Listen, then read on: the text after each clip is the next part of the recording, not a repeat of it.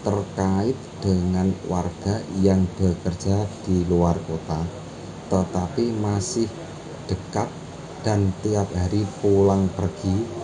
Ia menegaskan hal tersebut masih diperbolehkan sepanjang memiliki surat tugas.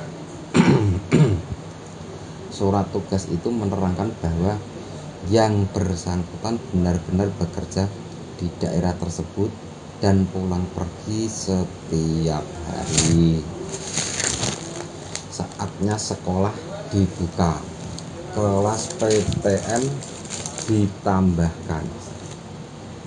Sudah saatnya sekolah dibuka, pemerintah dan masyarakat diminta tak perlu khawatir karena sekolah layaknya mal, pasar, perkantoran yang tetap harus berjalan dengan catatan protokol